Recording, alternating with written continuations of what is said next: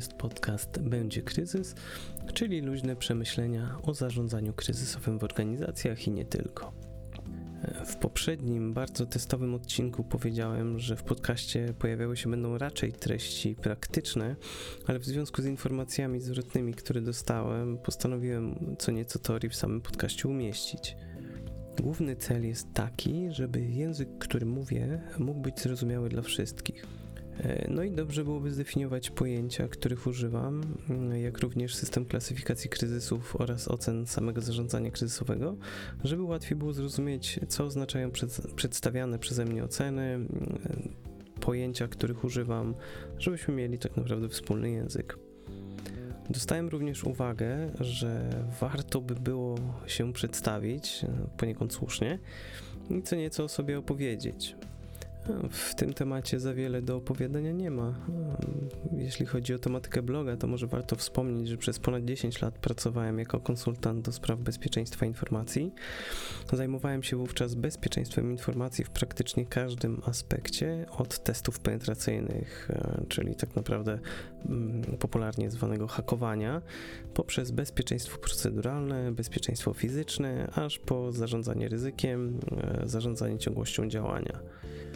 Było w tym wszystkim również trochę zarządzania ryzykiem, jak też zarządzania kryzysowego, które bardziej przejawiało się e, w postaci gaszenia pożarów po włamaniach, analizy powłamaniowej i podejmowania czynności mających na celu zabezpieczenie systemów mm, klientów właśnie po, po jakimś incydencie związanym z bezpieczeństwem.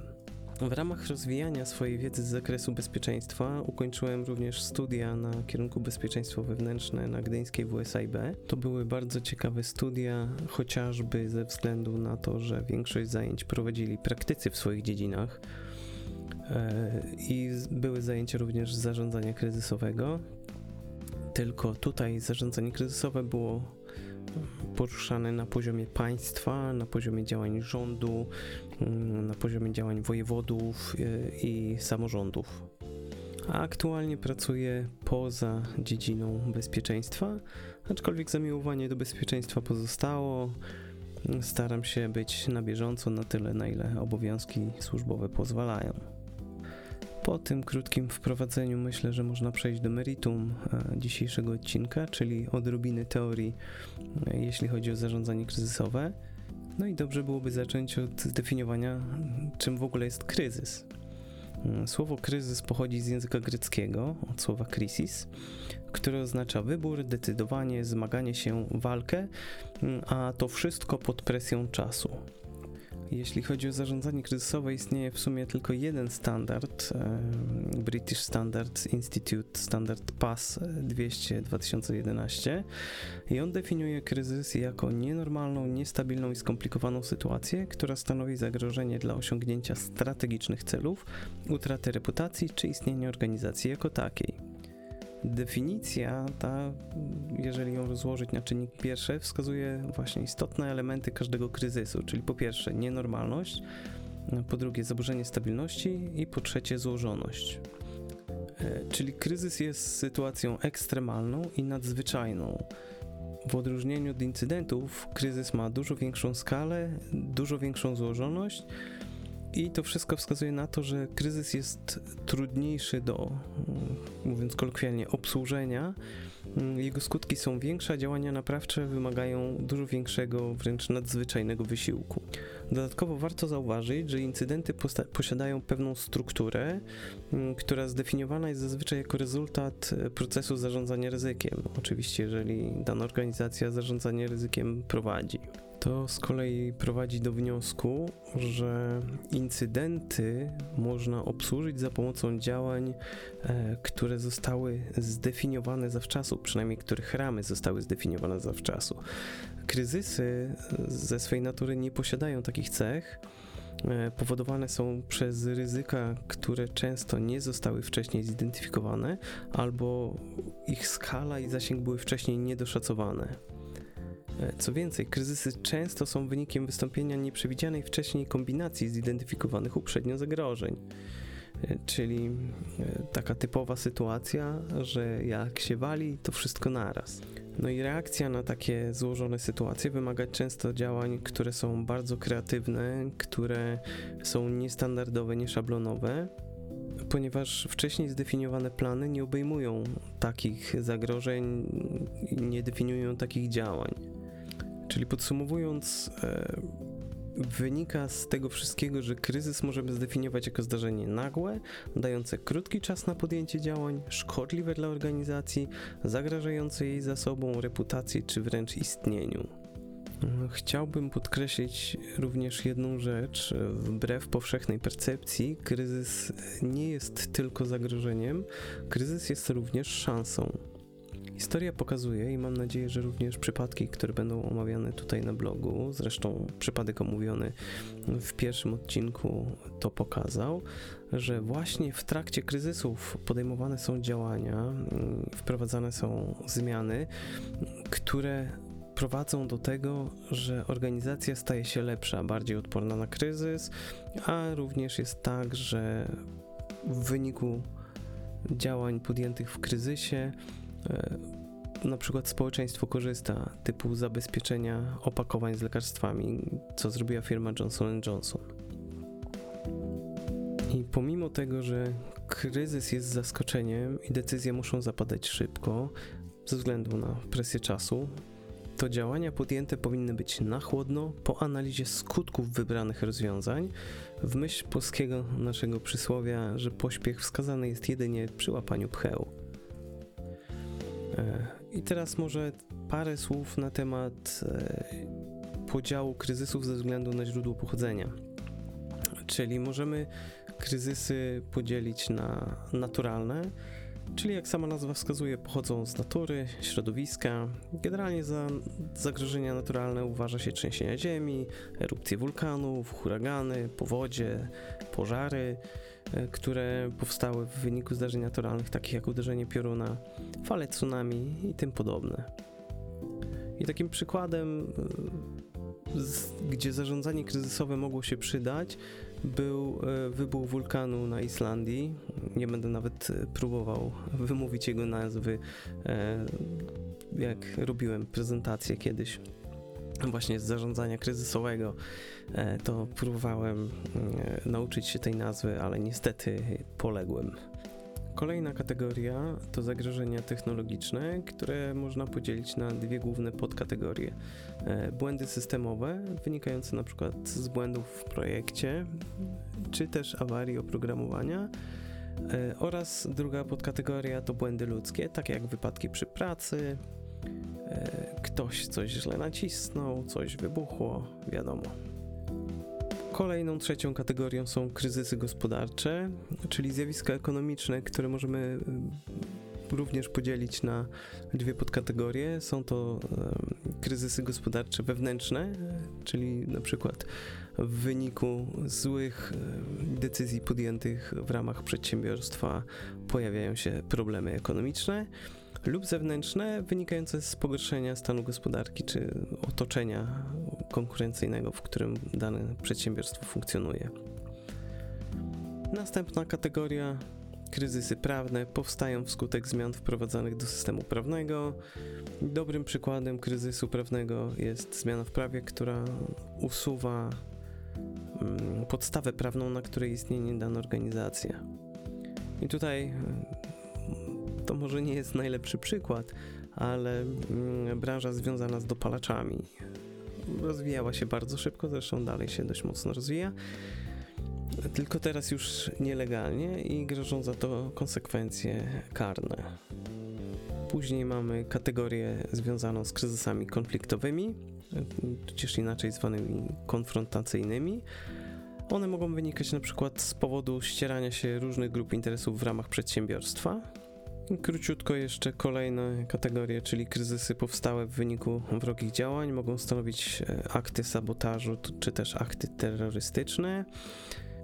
Kolejną kategorią kryzysów, e, źródłem pochodzenia kryzysów mogą być zaniedbania organizacyjne, takie jak na przykład uwaga skierowana na złe wartości, czyli organizacja skupia się na udziałowcach, a nie na klientach czy też zły sposób zarządzania, czyli zaniedbania bądź też działania celowe kierownictwa, e, które doprowadzają do kryzysu.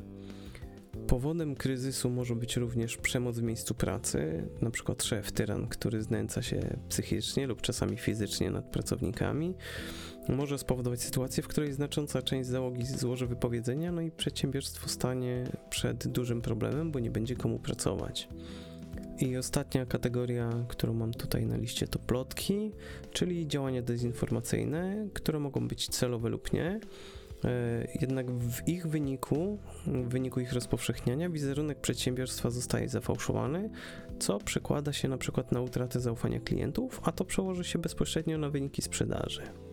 Kryzysy możemy też rozróżniać ze względu na sposób ujawnienia. Są dwa takie sposoby. Po pierwsze, kryzys może pojawić się w sposób nagły, bez ostrzeżenia i organizacja zazwyczaj nie ma na taki kryzys żadnego wpływu. Dodatkowo zazwyczaj nie da się, bądź jest bardzo trudno zidentyfikować bezpośrednio odpowiedzialnych za ten rodzaj kryzysu.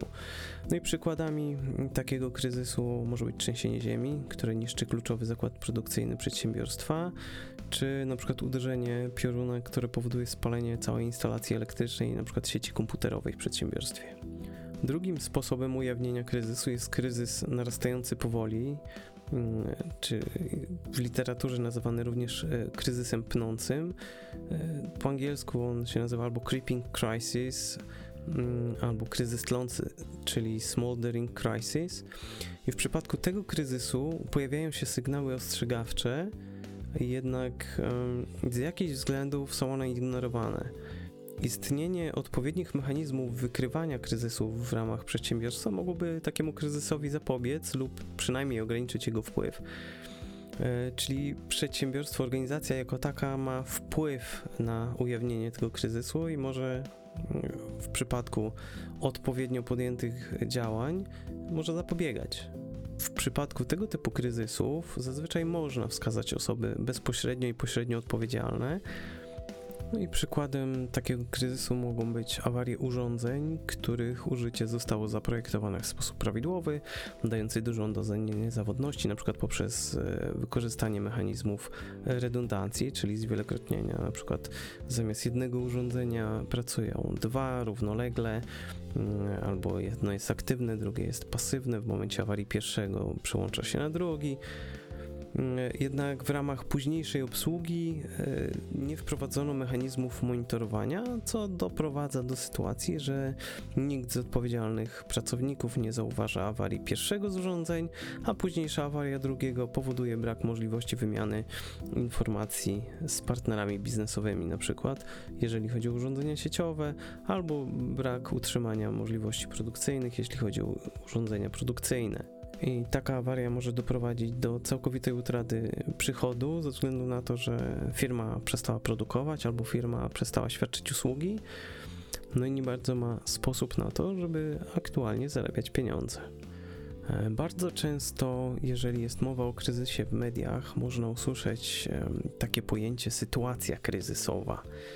I skoro już prowadzimy rozważania na tematy związane z kryzysem i takie pojęcie się pojawia, to warto je sobie zdefiniować. I e, nauka definiuje to pojęcie jako zespół okoliczności zewnętrznych i wewnętrznych wpływających na daną organizację w taki sposób, że jest ona zdestabilizowana, wywoływane są zmiany, najczęściej długotrwałe. Na sytuację kryzysową składają się czynniki zarówno poprzedzające kryzys, stan narastającej destabilizacji, jak również samo zdarzenie kryzysowe. I kryzysy, niezależnie od sposobu ujawnienia, posiadają pewne charakterystyczne fazy, których można sobie tutaj opowiedzieć. Jako pierwsza występuje faza stabilizacji, czyli wszystko jest ok, wszystko działa jak należy. Kolejna faza to faza eskalacji, czyli napięcie rośnie, chociaż najprawdopodobniej nikt nie ma jeszcze tego świadomości.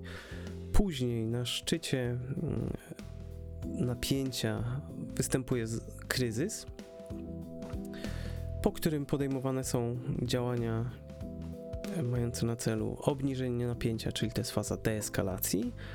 Gdy kryzys uda się rozwiązać, wracamy do fazy stabilizacji.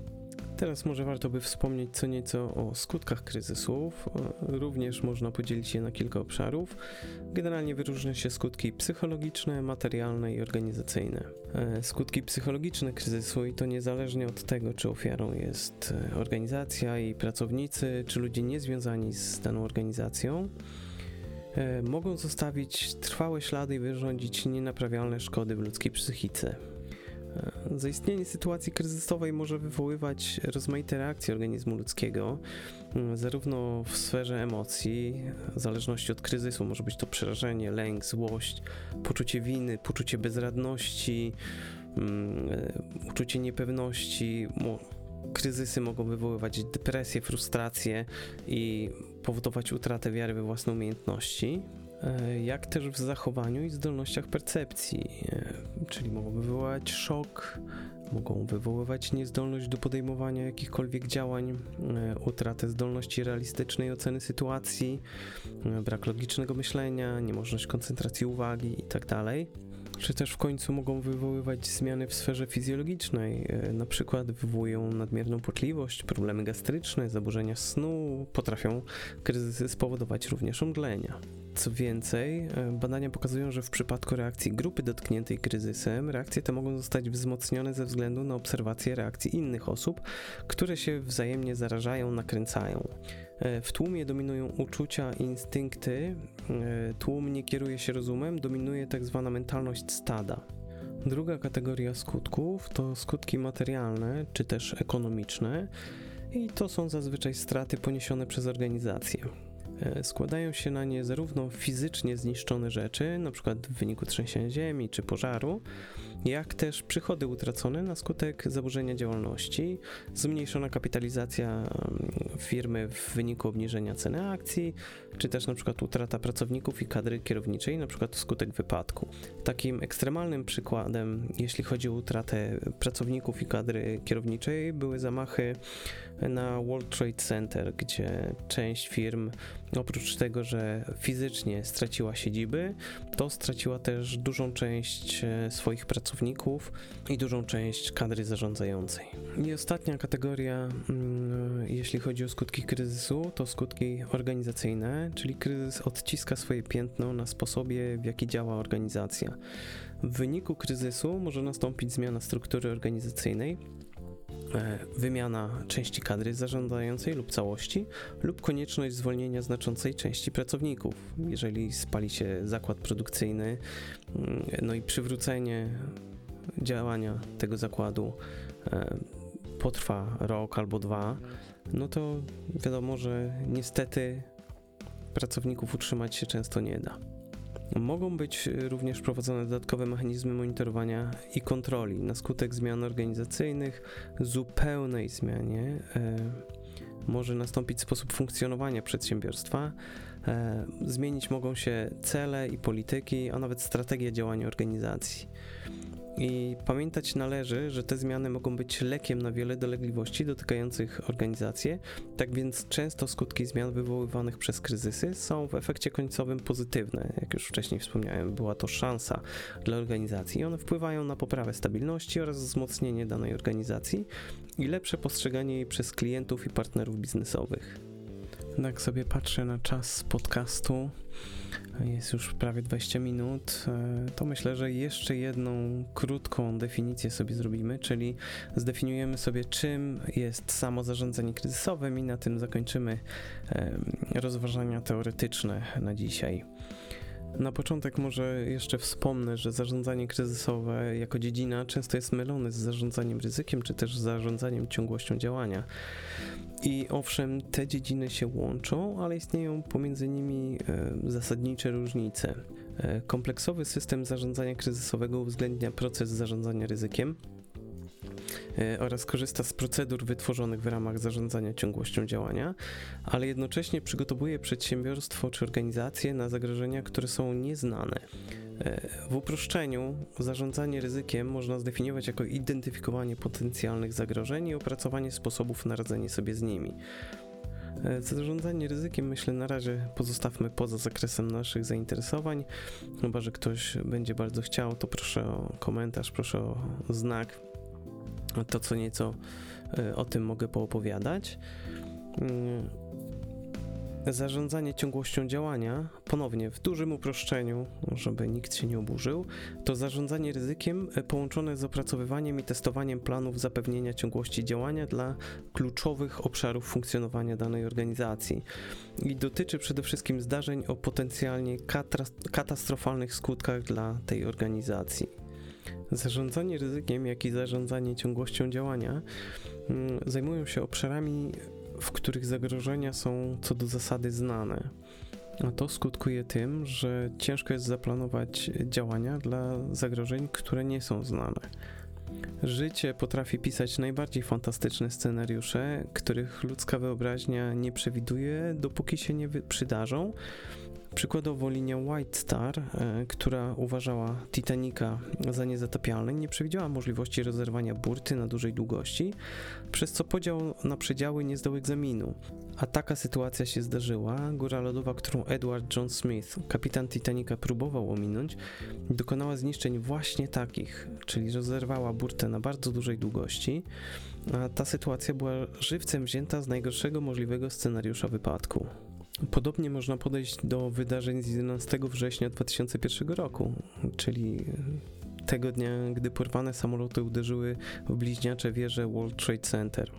Nikt wcześniej nie przewidział, chociaż takie scenariusze faktycznie pojawiały się w literaturze wcześniej, ale no, przynajmniej nikt nie podjął działań prewencyjnych, że zapobiegających temu, że można porwać samolot i uczynić z niego narzędzie ataku. Takie sytuacje to sytuacje wyjątkowe, które trafiają do zarówno mm, zarządzania ryzykiem, jak i też zarządzania ciągłością działania dopiero wtedy, kiedy się wydarzą. Jonathan Bernstein, e, autor wielu pozycji, jeśli chodzi o zarządzanie kryzysowe oraz prezes Bernstein Crisis Management Incorporated, definiuje zarządzanie kryzysowe w bardzo prosty sposób, jako sztukę unikania problemów i reagowania na nie, jeżeli nie można ich uniknąć. E, warto zwrócić uwagę na fakt, że Bernstein definiuje zarządzanie kryzysowe jako sztukę, a nie jako naukę. Wynika to z faktu, że w praktyce nie da się stworzyć schematów, które można odnieść do wszystkich przypadków kryzysu i w każdym z nich odnieść sukces. E, wynika to zarówno ze skomplikowanej natury samych kryzysów, o której mówiliśmy wcześniej, jak również nieskończonej liczby możliwości i kombinacji, w jakich mogą się one objawić.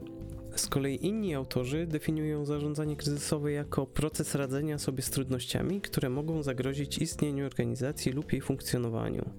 Kluczowym słowem, moim zdaniem, w tej definicji jest słowo proces, ponieważ podkreśla ona konieczność systemowego podejścia do problematyki związanej z zarządzaniem kryzysowym. Proces zarządzania kryzysowego można przedstawić w postaci cyklu, który ma sześć kroków. Najważniejszym i kluczowym elementem e, tego cyklu, procesu zarządzania kryzysowego, jest zapobieganie kryzysowi. Znane przysłowie mówi, że lepiej jest zapobiegać niż leczyć, co znakomicie sprawdza się w przypadku kryzysów. Jeżeli organizacja w skuteczny sposób zapobiegnie wystąpieniu kryzysu, to nie będzie narażona na jego skutki. Drugim krokiem w cyklu jest przygotowanie na kryzys i w ramach przygotowania na kryzys przedsiębiorstwo powinno skupić się na identyfikacji i analizie zagrożeń w kluczowych obszarach działalności, przygotować plan i strukturę zarządzania kryzysowego. Działania przygotowawcze powinny również uwzględnić szkolenia oraz ćwiczenie postępowania w sytuacjach kryzysowych. Trzecim krokiem cyklu jest rozpoznanie kryzysu i podobnie jak zapobieganie kryzysom, szybkie rozpoznanie kryzysu jest bardzo istotne, gdyż pozwala na natychmiastowe rozpoczęcie działań naprawczych, a czasami również zapobiegawczych, które pozwalają ograniczyć wpływ kryzysu na organizację i jej otoczenie. Czwartym krokiem cyklu jest opanowanie kryzysu, czyli gdy stanie się najgorszy i kryzys się wydarzy, wtedy działania należy ukierunkować na jak najszybsze ograniczenie skutków e, kryzysu, żeby zminimalizować jego zasięg i potencjalne skutki. Ze względu na różnorodność kryzysów, które mogą wystąpić, trudno jest z góry zdefiniować, jakie działania będzie trzeba podjąć. I z tego właśnie względu reakcja na kryzys musi być szyta na miarę w każdym przypadku. Nie oznacza to jednak, że po prostu należy stwierdzić, ok, czekamy na kryzys, będziemy sobie reagowali ad hoc. Na przykład, tak jak w przypadku muzyki, aby umieć improwizować, trzeba mieć solidne podstawy teoretyczne i umiejętności techniczne. Piąty krok cyklu to rozwiązanie kryzysu, czyli gdy kryzys zostanie opanowany, wtedy przychodzi czas na podjęcie działań naprawczych, które pozwolą na rozwiązanie tego kryzysu lub wygaszenie go przy minimalnych stratach. I w momencie, kiedy kryzys przechodzi do historii, przychodzi czas na krok szósty, czyli wyciągnięcie wniosków. Organizacja musi pochylić się nad informacjami, które zostały zebrane w trakcie trwania kryzysu, aby je przeanalizować, wyciągnąć z nich wnioski, które pozwolą na udoskonalenie sposobu funkcjonowania w taki sposób, aby uniknąć kolejnego kryzysu lub z kolejnym kryzysem lepiej sobie poradzić. Warto podkreślić, i to jest e, rzecz, która zdarza się nagminnie również w innych obszarach, takich na przykład jak zarządzanie projektami, że wyciąganie wniosków to nie jest wyciąganie konsekwencji, to nie jest szukanie winnych. Owszem, należy sprawdzić, jeżeli ktoś doprowadził do kryzysu i spowodował straty, konsekwencje muszą być wyciągnięte, ale wyciąganie wniosków nie może się ograniczyć do wyciągania konsekwencji. Myślę, że w tym punkcie postawimy sobie kropkę, jeśli chodzi o teorię. W następnym odcinku na wstępie opowiem co nieco o sposobie, w jaki klasyfikuję mm, zarządzanie kryzysowe, w jaki sposób je oceniam. I wtedy przejdziemy sobie do kolejnego studium przypadku, czyli obiecane w pierwszym odcinku omówienie kryzysu związanego z wykryciem benzynu w wodzie mineralnej Perrier. A tymczasem bardzo dziękuję za uwagę i do usłyszenia w następnym odcinku.